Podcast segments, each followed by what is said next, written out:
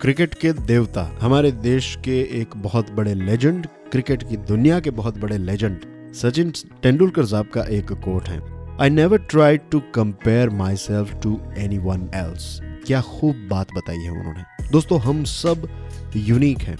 क्या आप कभी ऐसे इंसान को मिले हैं जो हंड्रेड परसेंट आपके जैसा हो? थोड़ा बहुत आपके जैसा हम not talking I am talking about hundred percent अगर वो आपके जैसा हो ऐसा कोई भी व्यक्ति आज तक आपने देखा है, मैं दावे के साथ कह सकता हूँ नहीं। दो जुड़वा भाई, दो जुड़वा बहन, एक जुड़वा भाई बहन के अंदर भी आपको बहुत बड़े डिफरेंसेस देखने को मिलेंगे। दोनों यूनिक हैं। ऊपर वाले ने हम सबको बहुत ही यूनिक बनाया है। ये भी बात मज़े की है कि अभी तक के ह्यूमन इतिहास में, जो मानव का इतिहास है, उसमें भी आपको एक भी व्यक्ति ऐसा नहीं मिलेगा जो 100 परसेंट आपके जैसा आई एम श्योर आने वाले फ्यूचर में भी 100 परसेंट आपके जैसा व्यक्ति कभी भी नहीं होगा।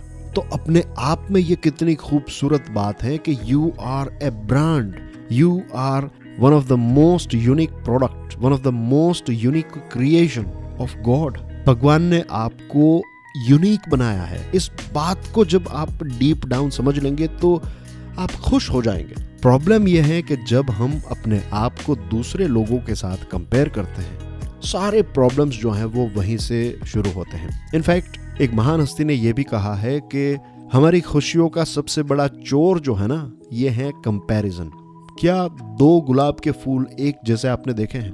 क्या दो जैस्मिन के फूल एक जैसे आपने देखे हैं, कभी नहीं हो सकता। वैसे ही हम सब यूनिक हैं।